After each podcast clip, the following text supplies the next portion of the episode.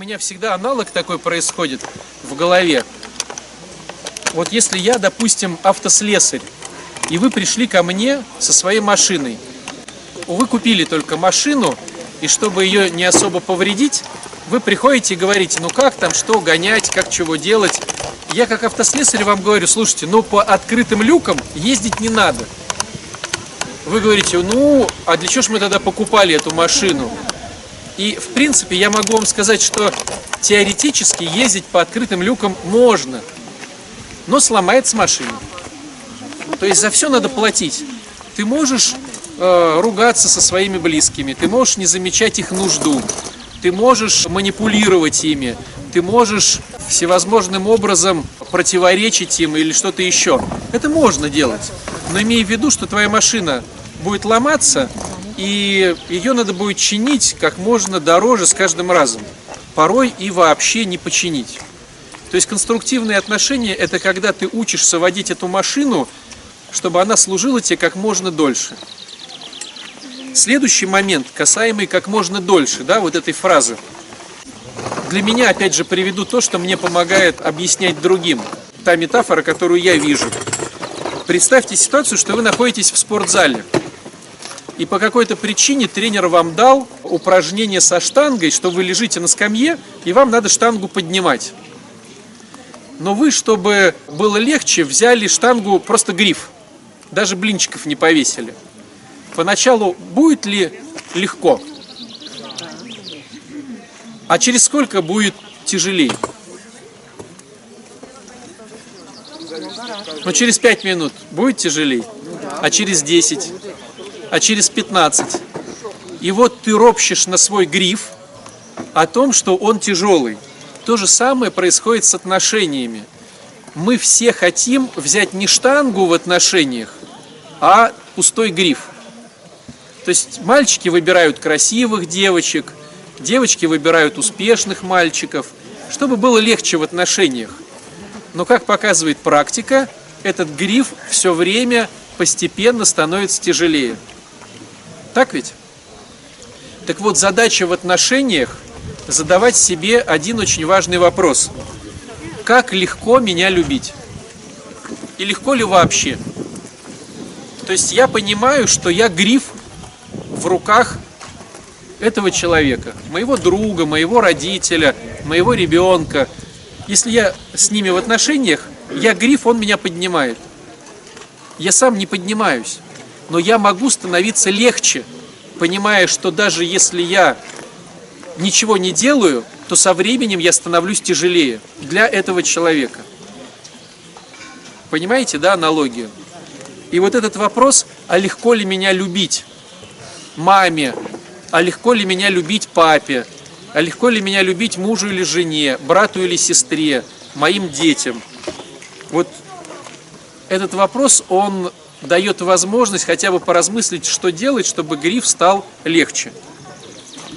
Но есть обратная сторона, касаемая нашей аудитории. Она заключается в том, что большинство из нас здесь сидящих имеют такое заболевание, как созависимость. И получается, в созависимости я очень много внимания уделяю другим в моменте забивания на себя. И вроде бы все бы ничего. Ну, почему бы нет? Положи свою душу за друга своего и так далее, и так далее, и так далее.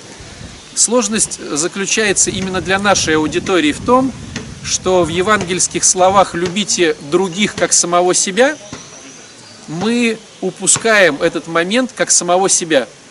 То есть, другими словами, мы не умеем любить самих себя. Вот прям не умеем. И есть такое красивое выражение или фраза, что если бы мы умели любить самих себя, то у психологов и у батюшек не было бы работы. Понимаете, о чем речь? То есть не любя себя, не уважая себя, не доверяя себе – мы, естественно, не можем эти же функции использовать для других. То есть, если я не умею уважать себя, я не смогу уважать человека рядом с собой, технически не смогу. То есть, если у меня в кармане нету денег, я тебе их не дам. Понимаете? Если я не умею себя любить, И вот порой спрашиваешь, а что значит ты себя любишь? Ну, я в баню хожу. Ну, а что еще? Ну, книжки читаю. А что еще? Ну, там мороженое ем иногда. И все. Ну и представь, вот ты в отношениях, и ты водишь этого человека в баню, читаешь ему книжки и мороженое даришь. Через сколько ему это все надоест? То есть мы не умеем себя любить, и раз в эта опция у нас ну, не, ну, отсутствует, да, не, говоря таким психологическим языком, не проработана, не прокачана, то когда мы встречаемся с другими людьми, мы просто элементарно не можем им ничего дать. То есть, если у тебя в кармане нет денег, ты никому не поможешь деньгами. Чтобы помочь кому-то деньгами, надо в первую очередь, чтобы они появились в твоем кармане. А нам кажется, вот как созависимым, что мы сейчас положим душу свою за братьев своих, и они тогда будут счастливы. А на практике получается, что мы делаем, мы делаем причинение любви. То есть мы выбираем жертву, называем его другом, допустим, или супругом, или супругой, это будет мой муж. Все, этот человек попал.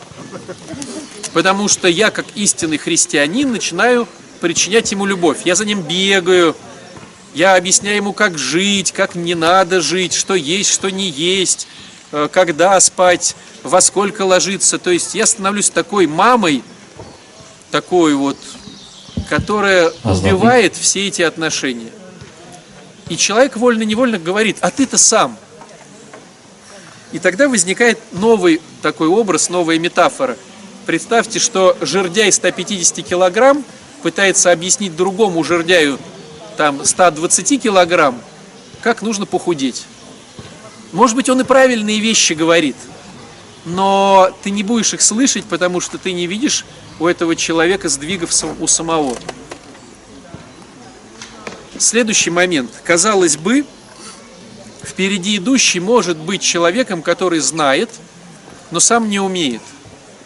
И в практике, допустим, спорта мы видим такие вещи. Когда тренер, который максимум там чемпион города, может обучать ну, спортсмена на чемпиона страны. Такие случаи бывают.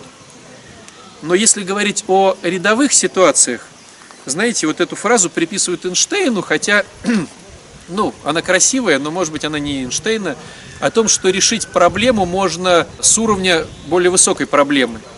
Находясь на этом же уровне, эту проблему не решить. Понимаете, о чем речь, да? То есть человек, который в садике, вернее, ты, будучи в школе, можешь решить проблему человека, который в садике. А если ты в институте, ты можешь решить проблему человека, который в школе. Но если ты в садике, ты не можешь решить проблему школьника. Ты ее просто не поймешь. И очень часто бывает так, что мы сами еще не забрались на этот уровень по своему пониманию, а пытаемся дать совет человеку, который порой даже выше нас. И он не понимает, что нам возразить, но внутренне он, ну, прям руки ставит, говорит, не надо, вот мне это все не надо.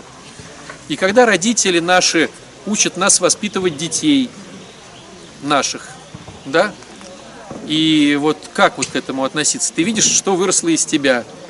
Вот это воспитание, да? Ты хочешь лучше. Тебе хочется по-другому, поконструктивней. Сразу возникает протест. Когда человек, который не в трезвости, объясняет тебе, как э, надо трезвиться, это тоже возникает про про протест. И здесь, знаете, в чем такая интересная, ну, интересный момент и интересная сложность – если кто-то долго был в выздоровлении, вообще в этой тематике выздоровления, он видел, что есть такая интересная штука, как сублимация. Это когда одна зависимость переходит в другую зависимость. Ну, допустим, человек курил, перестал курить, стал заедать. То есть для био биохимии мозга, в принципе, ничего не изменилось. Но чисто технически он вот курил, а теперь заедает. Или, допустим, он сидел в интернете, а сейчас смотрит сериалы. Это с детьми так происходит порой. Если люди закрывают им возможность играть, они смотрят сериалы. То есть все равно они в виртуальности, но как бы по-другому. То есть зависимости, которые ты не выздоравливаешь, они просто мутируют в другие зависимости. И в этом плане получается, что в принципе технически для психики мозга неважно, ты проблему заедаешь или запиваешь. Понимаете, да, о чем речь? То есть, в принципе, ты являешься тем же наркоманом. Просто один выбрал свой наркотик еду, а другой принял свой наркотик там какие-то внутривенные вещи. Но в принципе делается одно и то же. Кто-то может закуривать свою проблему, кто-то может зарабатывать ее, да, то есть в трудоголизме в нее полностью входить и не решать. Но в принципе это одно и то же. И что происходит? У нас есть люди, которыми мы дорожим, и которых мы пытаемся поставить на путь истины, потому что, допустим, они алкоголики. Я говорю этому алкоголику, неужели ты не видишь, как это плохо, разрушительно? Я вот даже стал ходить на программу биопсихосоциодуховность, вот ты тратишь свое тело, психику, социум, с духовностью у тебя ноль. Но ты сам весишь 150 килограмм и объясняешь ему, как надо по биопсихосоциодуховности выздоравливать. Он тебя не услышит. Ты тот же наркоман, тот же алкоголик. Или ты тот же трудоголик, или ты можешь сидеть в соцсетях или в интернете. Тебя не услышат, потому что толстый говорит толстому. Поэтому в программу, когда человек приходит, ему говорят какую фразу? Начни с себя, отстань от своих родственников, отстань от своих там любимых, начни с себя. Потому что если я похудею, я хотя бы внешне смогу иметь право объяснять другим людям, как похудеть. Если не похудеют, то это будет бесполезно. Вот. Вопрос нужен. Давай. Вы так часто говорите, что любить себя, любить себя и нужно в первую очередь любить себя. Что иногда многие понимают, что э, так получается, что вот это с- с- перерастает в себя любие, эгоцентризм. И вот пошла другая шкала уже, да? И все. Я сейчас повторю этот вопрос. Смотрите, друзья, ну, хорошая ремарочка по поводу любить себя. Так как мы все повреждены первородным грехом, мы эгоисты. И как здесь понять, это любовь к себе или эгоизм? Понимаете, да? Не ищет своего, да? Ну, я как бы по-другому немножко сейчас зайду. Есть ли понимание, что эгоизм это плохо, а любовь к себе это хорошо? Ну, любовь это созидание, скажем так, другими словами, а эгоизм, эгоцентризм это разрушение. Стало быть, если я что-то делаю и созидаюсь, я в любви. Если я что-то делаю и разрушаюсь, я в эгоизме. Но сложность заключается в том, что мне самому себя некорректно оценивать. Потому что у нас либо мы будем в завышенной самооценке, либо заниженной. Быть в центре самооценки и быть объективным по отношению к себе очень сложно. Это нужен духовный опыт. Поэтому в практиках, как правило, применяется такой инструмент, как впереди идущий, который тебе говорит, дружище, сейчас это не любовь к себе, иди и попроси прощения. Или иди и помой пол. Или иди и принеси его. А вот сейчас этого не делай, потому что это реальный эгоизм. Ты видишь свои выгоды, что завтра будет шуба, завтра будет чувство вины, завтра будет то-то. Не делай этого. Это не любовь к себе, это эгоизм. То есть мы выбираем, ну да, в программе это называется спонсор, э, христианцы это называется духовник, впереди идущий. Тот, кто в этой теме уже намного дальше. Да, опять же, повторяясь словами как будто бы Эйнштейна, он уже немножко на другом уровне, он может с этого уровня. Вот. Я привожу такую для себя понятную метафору, что ли. Вот знаете, вот есть, допустим, топор. У тебя топор, и ты идешь по лесу. И твоя задача пройти этот лес насквозь. А он такой прям бурелом. Но у тебя есть топор. Топор, который рубит эти ветки, и ты можешь пройти. И ты вот смотришь потом на свои ладони, они все в крови. Это говорит о том, что инструмент, которым ты пользовался, это инструмент, но он деструктивный. Понимаете, да? А можно взять топор, который тоже рубит, но смотришь на ладони, а там нету крови. Значит, это инструмент, но он конструктивный. Алкоголь, наркотики, еда – это инструмент, который, безусловно, спасает психику от разрушения. Почему им так хорошо и пользуются? Но он, то есть он рубит лес. То есть он помогает тебе что-то забыть, Да, вот я привожу часто этот пример, просто он такой, ну, утрированный, но он из жизни.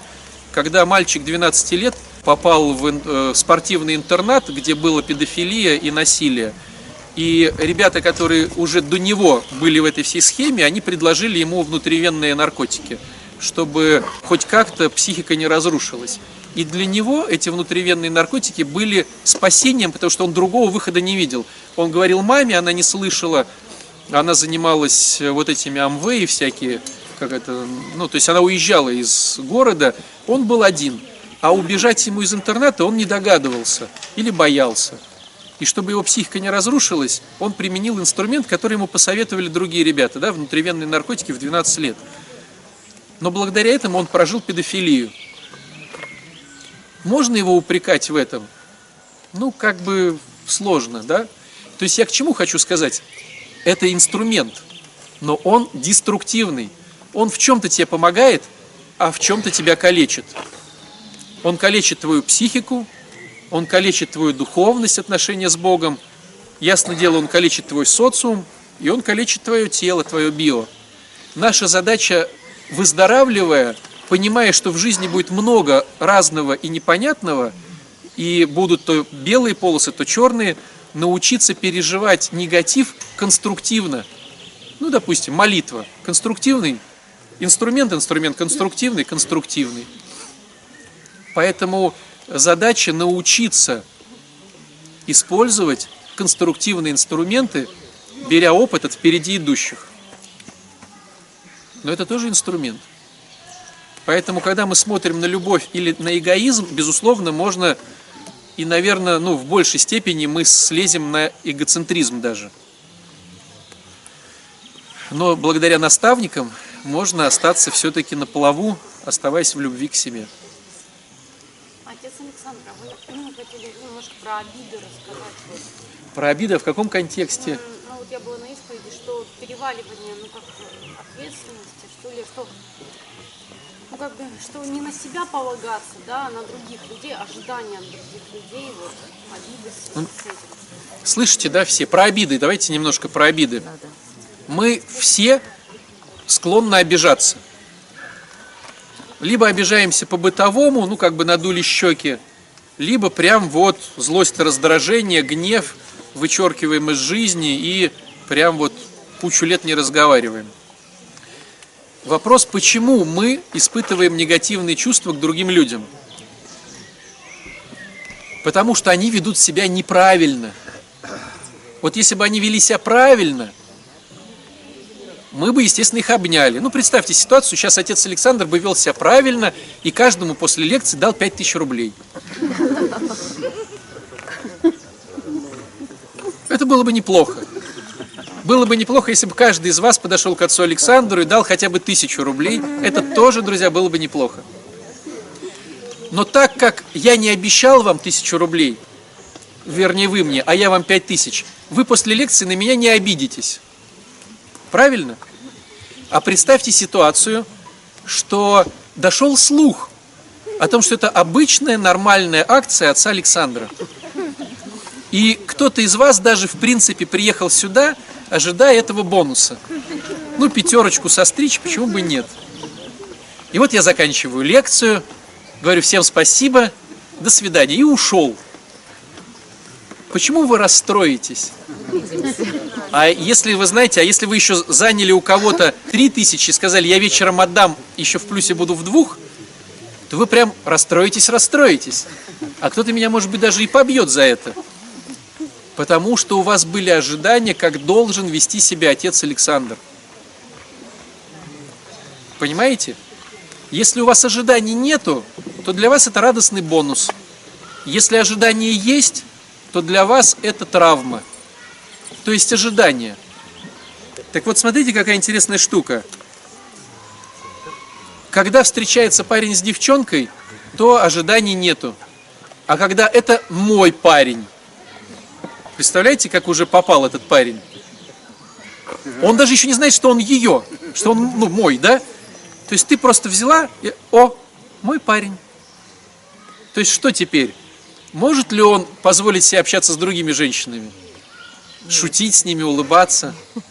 Нет, конечно. Он должен э, донести мою сумку там до подъезда тяжелую, там, да? Конечно, должен. Если я голодная, и я сказал три раза ему, что я хочу есть, что он должен? Это же мой парень. А если этот бедолага еще и, ну, один раз с тобой погулял, ну, он попал, понимаете? Это мой парень или моя девчонка. Хотя официально еще как бы, ну, никаких документов, никакого бракосочетания, никакого венчания. Но уже у тебя в голове, что он должен. А если это муж или жена, то есть мы наделяем других людей ожиданиями, которые они порой даже не знают. Ну вот, допустим, представьте ситуацию, допустим, что я курю, но я в облачении. И у вас уже будет ожидание, что батюшка не должен курить. Если я вдруг где-то там за углом после литургии смолю, вы скажете, ну что это такое? Вы же батюшка, у вас же ожидания. А если бы был просто человек без подрясника, которого вы не знаете, ну курит и курит, никаких ожиданий. Подрясник дает вам сразу же ожидание. Крест дает вам сразу же ожидание. Человек, идущий с ребенком, сразу же дает вам ожидание. Человек, который сказал «моя» или «вы хотите, чтобы он был ваш», сразу дает вам ожидание. Но люди, они просто люди, которые ведут себя на 99,9% нелогично. Мы все нелогичные. Мы эмоциональные. Мы поступаем эмоционально, а нелогично. И ты обижаешься, когда ты наградил человека какими-то функциями, которых у него, может быть, нету, а может, они есть, но он не хочет их использовать. Это раз. А во-вторых, наградив этого человека этими функциями, кем ты являешься в данный момент? Ты являешься Богом. Я Бог, поэтому я знаю, как лучше всем себя вести. Мы даже говорим более, знаете, как более красиво. Нормальные люди так не поступают. Это какие нормальные? Ну, нормальные люди так не поступают. Там истинные христиане. Да? Или у тебя что, креста нету на тебе? Подразумеваешь, что у тебя-то крест, конечно, висит, такой прям архиерейский, и ты прямо в бане с ним, и в туалете, и прям везде ты поступаешь по-христиански. То есть мы сразу же себя ставим в эпи- в эпи- в эпицентр, и уже исходим, как должны вести себя они, исходя из своей нормы. Отец Александр, ну а как же по- поговорка там назвался груздем, полезай в? Да. Люди нелогичные существа, друзья. Если ты от людей что-то ожидаешь, это смешно. То есть ты изначально уже, ну, давайте такую метафору. Представь, ты набираешь ванну, в которой затычку ты не засунул. Вот люди это, это ванна без затычки. Мы нелогичны. Извиняюсь, сейчас никому нельзя доверять, никому нельзя, а, то есть на кого-то надеяться, то есть даже там на друзей. Арин, там, давай так, можно ли доверять тебе? Можно ли на тебя надеяться? Меня попросили о чем То? Попросил весь приход. Ариночка, юрист ты наш, разберись в чем-то. Мы тебе доверяем. Имеешь ли ты право соскочить с этой темы? И соскакивала ли ты раньше? Я согласилась. Ты согласилась. Ты вот прям вот и даже щекой к Евангелию прислонилась. Я не соглашусь, конечно, к всему приходу, но не, ну, Все ли понимают, что мы порой врем? Все ли понимают, что мы компульсивно можем сказать «да», а потом не сделать? Все ли понимают, что сейчас обстоятельства одни, а потом другие? Нельзя ни с кем договариваться. Да можно, просто не надо ожидать, что он это сделает. Прощать. Ты можешь договариваться с другими, но если ты сам в жизни кучу раз передоговаривался, не выполнял, то как ты можешь это ожидать от других людей? Люди нелогичные, люди греховные. Люди имеют право на грех, ну, к сожалению. И ты такой же. Да? Так все и делают. Поэтому, если ты хочешь поссориться с человеком, с другом со своим, займи у него денег. Или дай ему в долг денег. Хочешь не ссориться, подари ему деньги. Хочешь поссориться, дай ему в долг или возьми в долг. Потому что если ты ему даришь, ты не ожидаешь обратно. А если берешь или даешь, ты ожидаешь. То есть доверять надо, но ожидать выполнения это смешно.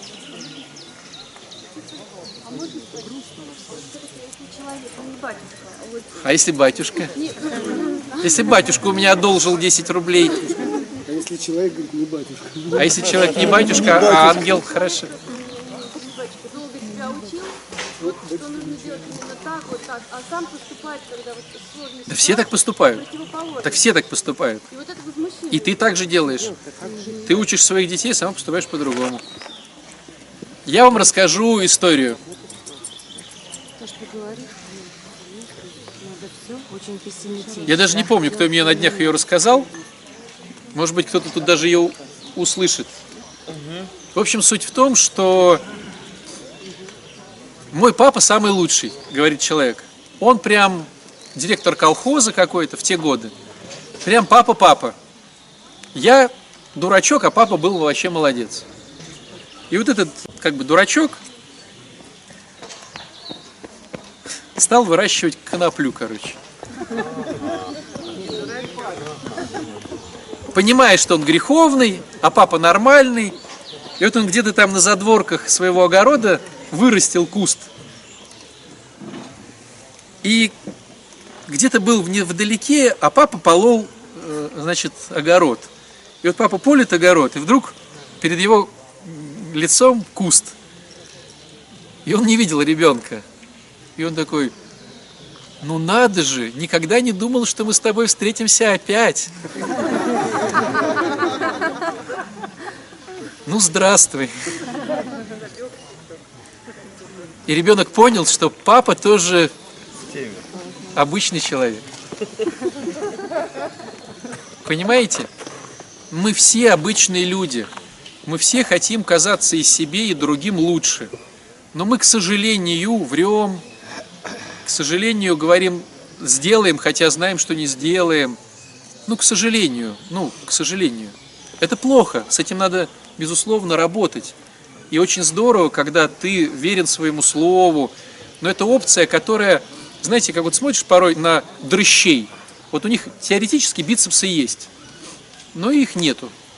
Но он же может пойти в спортзал и бицепс накачать. Это вот у нас честность такая же, у нас доверие такое же. Мы это все можем накачать.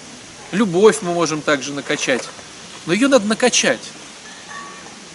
И вот литургия это одно из да, мощнейших упражнений по поводу накачать такую мышцу, как любовь. Но тот, кто этим занимается, он знает, как это сложно. Это реально сложно. Но можно. Мы видим святых, у которых получилось. Или те люди, которые долго в трезвости. Можно, но сложно. Но можно, но сложно. Поэтому, когда, Арин, ты кого-то спрашиваешь, не ожидай. Но сейчас разговор даже не про это. Каждый из нас обижается, потому что муж назвался мужем, а жена назвалась женой, а дети назвались детьми, а родители родителями, а друг назвался другом. И мы обижаемся, потому что у нас к ним свои ожидания, а там просто человек. Однажды я слышал такую штуку, знаете, когда вот ну, большой праздник, священники в ряд стоят в храме. Они все такие красивые, такие нарядные. И маленький ребенок рядом стоял на все это благолепие, смотрел, митрополит служил. И он спрашивает у папы, у своего, ну так по-наивному ребенок спрашивает, но для него это важный вопрос. Он говорит, папа, а батюшки какают? Понимаете, ну для него не какают батюшки, потому что они батюшки. И вот очень часто для нас такая же тема вот. А что, они бухать могут разве? Там, или курить? А вот этот человек, а президент, а вот эта женщина, а вот этот ребенок. Ну, все же люди. И если ты разрешаешь людям быть такими, какие они есть, у тебя нету ожиданий, стало быть, нету обид. И тогда получается такая схема. отчасти конструктивное. Я разрешаю вам быть такие, какие вы есть, просто с кем-то мне из вас комфортно, а с кем-то некомфортно. С кем-то поэтому общаюсь, с кем-то не общаюсь. Но это не значит, что ты плохой или хороший. Ну вот кто-то, может, из вас ходил на группы. Приходишь на группе, там ведущий в возрасте. И сидят такие все старперчики, да? А ты молодой, 20-летний. И тебе некомфортно. Но это не значит, что они плохие. Или наоборот, приходит взрослый человек, а там молодой какой-то ведет, в кепке, там, весь в пирсинге, там, только в, гл- в этом глазном яблоке нету железочки какой-то у него. И тебе тут будет некомфортно. Но это не значит, что они плохие, а ты хороший. Просто, ну, не нравится, не ешь. Вот и все. Вот у тебя такой мужчина. Вот он диванный дзюдоист. Вот он охраняет плацдарм от холодильника до дивана. Враг не пройдет. Он знает все нюансы квартиры. Он слышит любой шорох. И реально даже мышка не проскочит в эти ворота. Он такой вот парень. Нравится – ешь. Не нравится – не ешь. Плохой ли этот парень? Ну, такой. Хороший ли он? Такой. Нравится – ешь, не нравится – не ешь. Нет, я обижаюсь, что мой муж, да, слышите, мой муж должен быть другим. Ну-ка давай, сволочь, иди на работу. Он говорит, а вдруг война, а я уставший. Дай отдохнуть. Имеет право. Имеет право. Плохой он от этого, но он просто есть. Хочешь живи, хочешь не живи. Вот. Почему разводиться? Слушайте, а вы знаете, кстати, такую статистику, что 80% браков разво... э, ну, разводятся, как это сказать, распадаются. И как вы понимаете, 20, которые остались, это не те, которые остались по любви. Это там ипотека, дети, имидж, ну что-то еще. Но государственная статистика 80% браков распадается, а церковная статистика еще большая. Распадается больше венчаний, чем венчается каждый год. То есть вот, ну, допустим, Санкт-Петербургская епархия вот такое констатирует, что поданные заявления на венчание, их, допустим, там 700, а венчаний, которые просят э, на развод, их там 900, допустим. Вот такая штука. Это тенденция времени, да, как бы. Я не знаю, но это говорит о том, что у всех много ожиданий. Никто не хочет трудиться. Ну, мы сейчас не про это, мы сейчас про вот именно то, что разводятся люди, понимаете? Ведь сложно же быть в браке, потому что надо же уметь и себя где-то смирить, и другого смирить. И давайте напомним такую важную вещь, которая ну, очень конструктивно и очень такой хороший ну, философский момент. Пороки человека мы учимся принимать, а недостойное поведение пресекаем. Пороки человека, которые есть у каждого человека, у мужа и у жены, мы учимся принимать. Ну, допустим, он раздраженный. У него порог такой, он постоянно раздраженный ну, такая деструкция, да, у человека. Мы учимся ее принимать. Но орать на меня не имеешь права. Это я пресеку. Раздраженный, иди раздражайся в другую комнату. Ну, это твое право. Побухтеть. Ты живешь у себя дома. Ты можешь побухтеть. Ты можешь пожертвить. Ты можешь сказать, как ты несчастен с Путиным. Там, ну. Но не надо это говорить мне. Не надо мой мозг вот сейчас взрывать. Недостойное поведение пресекаем, пороки учимся принимать. Давайте так плавно перейдем на позитив, а то что-то мы как-то это... Как пресекать с любовью? Пресекать с любовью. Друзья, сначала не пресекешь, потому что пока вот идет негатив. Начать пресекать с любовью надо, когда у вас позитив. То есть он вчера все-таки наорал на меня. А сегодня мы сидим с ним под боярышником, в хорошем смысле слова, и радуемся. И ты говоришь, дорогой, гладишь так его, котенок мой, Если в следующий раз ты на меня наорешь, я честно ударю тебя сковородкой. И ты не блефуешь. То есть, если он в следующий раз повысил на тебя голос, ты знаешь, что ты возьмешь сковородку и реально его ударишь. А если Тогда он- ответит? Ну, значит, ответить, за все надо платить. Значит, подеретесь. За сковородку тоже. Просто мужчина – это такой персонаж, который ведет себя достойно, когда ему не разрешают вести себя недостойно. И ведет себя недостойно, когда ему разрешают вести себя недостойно. То есть мужчина может с кем-то ругаться, а с кем-то не ругаться в одной и той же ситуации. Но если ты будешь блефовать и в следующий раз не ударишь его сковородкой, то он э, поймет, что это все ну, не сработает. Стало быть, тебе надо понять, чем ты кроешь. Ну, допустим, он начинает прилюдно тебя саркастированно высмеивать. Ну, бывает такой типаж мужчин, который выбрал вроде женщину, а прилюдно ее опускает. И ты говоришь в следующий раз, дорогой, котенок мой, если ты будешь прилюдно меня унижать, я буду прилюдно унижать тебя. Ах ты сволочь импотент. И прям ты понимаешь, что ты прям это скажешь. И прям больно-больно, чтобы ему прям не сковородкой, но больно. И он понимает, когда ты ему так вот гладишь его и говоришь нежно, он понимает, что это будет. Вот это действие угрожающее, это манипуляция получается? Ну и что? Мужиками нормально. А неправильно просто сказать, что это мне не нравится. А он не поймет. Ну, поживи с этим. Знаешь, ты пришел такой программный. Я испытываю раздражение и злость, когда ты меня унижаешь. И вот это вот действие, Хорошо. Побудь. Побудь в этом. и вот это действие, которым я, допустим, предупреждаю, в следующий раз оно уже не будет греховным, да? То есть, если я предупредила... Не-не-не, нормально. С мужиками по-другому нельзя, друзья. Мужики это животные. У них вот поесть, поспать, позаниматься сексом. Ну, и драться это плохо. Драться это плохо. это плохо. Плохо. Но если он маленький, тебе с Андрюхой лучше унижать его. Нет, я его люблю. Нет, я говорю, если он вдруг осмелится, сволочь такая, что-то делать против, ты говоришь, я тебя буду унижать. Прилюдно.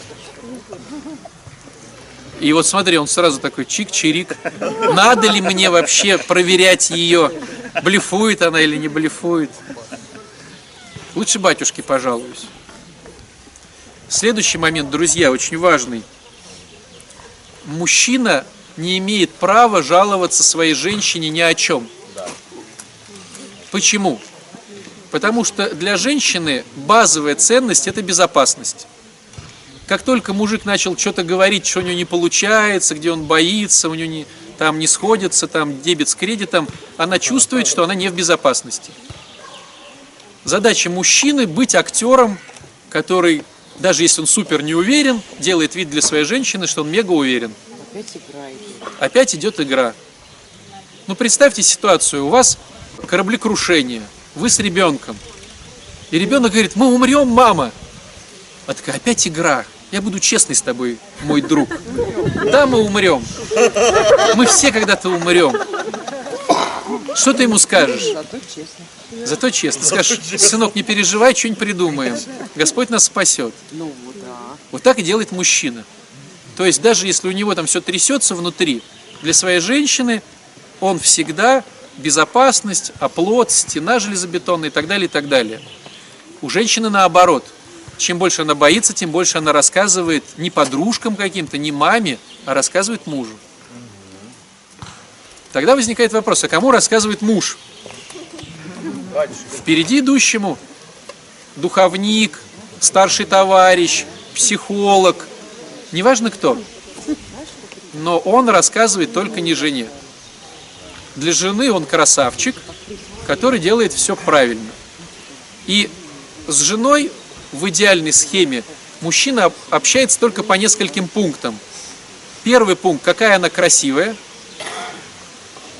Ну, то есть вот про это можно общаться с женщиной. Какая ты красивая, какая ты волшебная, сказочная, ну, про ее красоту. Второй пункт о том, какой он, ну, вернее, да- даже это лучше третьим поставить. Второй пункт о том, как он спрашивает тебя, чего ты хочешь, и показывает, что он это делает. Ну, что ты хочешь? Ты хочешь дом в Ницце? Мы будем, давай поговорим о доме в Ницце. То есть это второй момент, с которым надо общаться с женщинами, о, ее мечтах. И третий пункт – это о том, как ты показываешь себя красавчиком, который приближается к ее мечтам. Ну, допустим, ты знаешь, я уже отжимаюсь не три раза, а пять, чтобы вот дом у нас был в Ницце, какая ты красивая. И все. Все остальное не надо общаться с женщиной. А женщине надо пресекать все остальные общения с мужчиной. Он начал про Путина, ты говоришь, дорогой, это все классно, но как бы давай вот, вот у тебя есть там вот твоя компашка, вот иди там вот про Путина, ты лучше мне расскажи, какая красивая. Он такой, какая ты красивая. Потом начал про маму, про свою. Ты говоришь, не надо про маму. Ты лучше расскажи, вот у меня же дом в Ницце мы мечтали купить. Расскажи вот, что там, как с канализацией будет или с газом. И с газом, и с канализацией. Поговорили. Да, он начал там, как у него плохо на работе. Ты говоришь, дорогой, не надо мне это вот. Давай лучше проговорим, как ты улучшаешься, чтобы дом в Ницце у меня был. А я была еще красивее. А вот носить тяготы друг к другу, как это относится к женщине, по отношению к мужчине? Ты принимаешь его, ну, эти деструктивные черты характера. Очень правильно я понимаю, что Конечно. Она будет счастлива. Ну, конечно, когда всегда обещают и не делают, очень счастливо. Поверь. Ну а кто из женщин не хочет слышать, какая она красивая? я хочу, Никто не хочет слышать. а я не слышу. Ну по-честному, ты же понимаешь, что ты не такая прям супер красивая. Ну по-честному. Но приятно же, когда тебе скажут, ты супер красивая. Ну, когда он хочет это сказать, а не потому что надо. Хорошо, давайте по-другому. Мужчина, ты бы хотел, чтобы сказали, что ты прям суперский, что лучше твоего бицепса, вот бицепсов не существует, и ты сильнее Васи. И даже если она не хочет это сказать, но говорит, тебе это нравится? Да, конечно, нравится. Мы все недолюбленные, друзья, у нас у всех дырка в любви, как в бочке. Поэтому, когда мы это все говорим, э, понятное дело, что мы в чем-то мы в чем-то хитрим. Но а когда ты ребенку говоришь своему, он говорит, я получил тройку. Ты говоришь, ничего, все хорошо, все равно я тебя люблю. Хотя внутри там у тебя все переворачивает, думаешь, вот я неудачник, и мой ребенок неудачник. Ну давай по-честному. Ах ты неудачник. И дед наш был неудачник. Так что ли? Ну по чесноку, да? Конечно, нет. Какой ты золотце. Все равно мама тебя любит, скотина. Конечно. Погоди, это школа, говорю.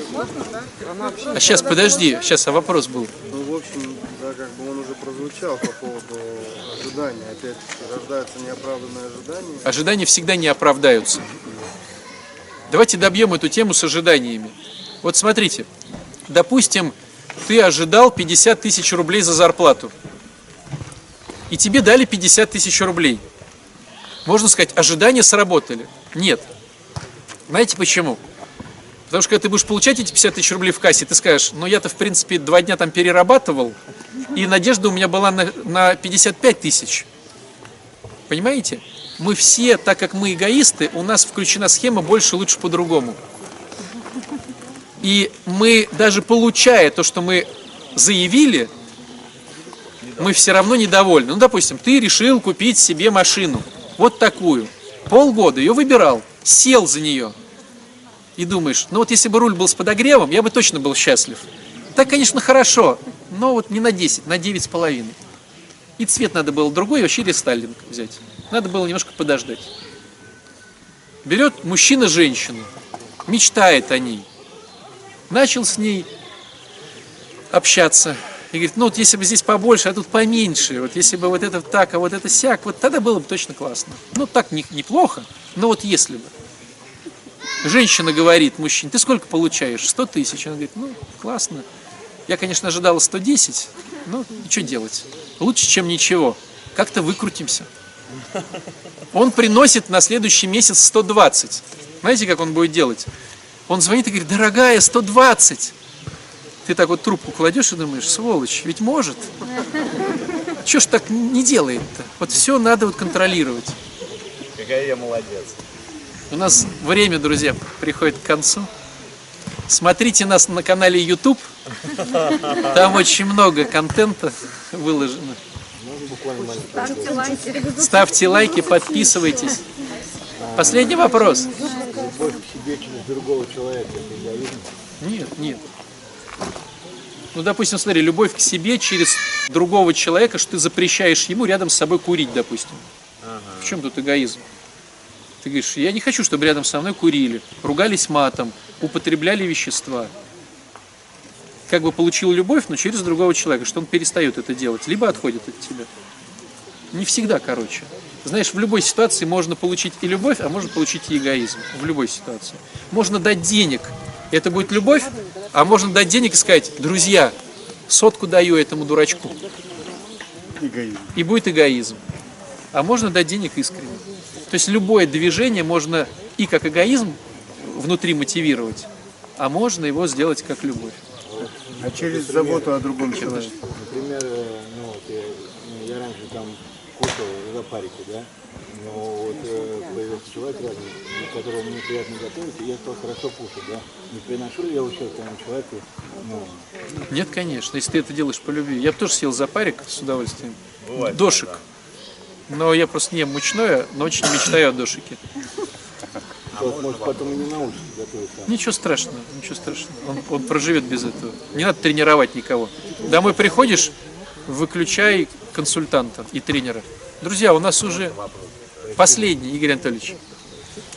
Скажите, пожалуйста, мы говорили, вы говорили о том, что когда, скажем, в отношениях между мужчиной и женщиной, да, мы должны принимать недостатки, как бы бороться с пороками. А когда у этих двух людей разные понятия, у меня с супругой отношение к моей зависимости было как к пороку. Да, началось это порог моей воли. Я пошел в сообщество, я пошел на группу, я понял, что это заболевание, это зависимость, то есть это Поэтому? А в чем вопрос-то? Да никак. Отношения – это игра в теннис. Ты можешь стать супер теннисистом, делать красивые подачи, крученые, а она скажет, а я не хочу с тобой играть. Никак не объяснишь. Если ей выгодно оставаться с тобой, она это примет. Если не выгодно, она скажет, ну, придумает причину. Спасибо. Правильно я так Нет, неправильно, мы заканчиваем. Правильно, Нет, я, я правильно понимаю. Кто э, в сообщество приходят, зависимые, э, большое. пары разводятся. 80% людей, есть такое правило Паретта, 80%, если ты переходишь на другой уровень, то 80% твоей системы разваливается. Только с тобой остается 20. И кто будет 20, никто не знает.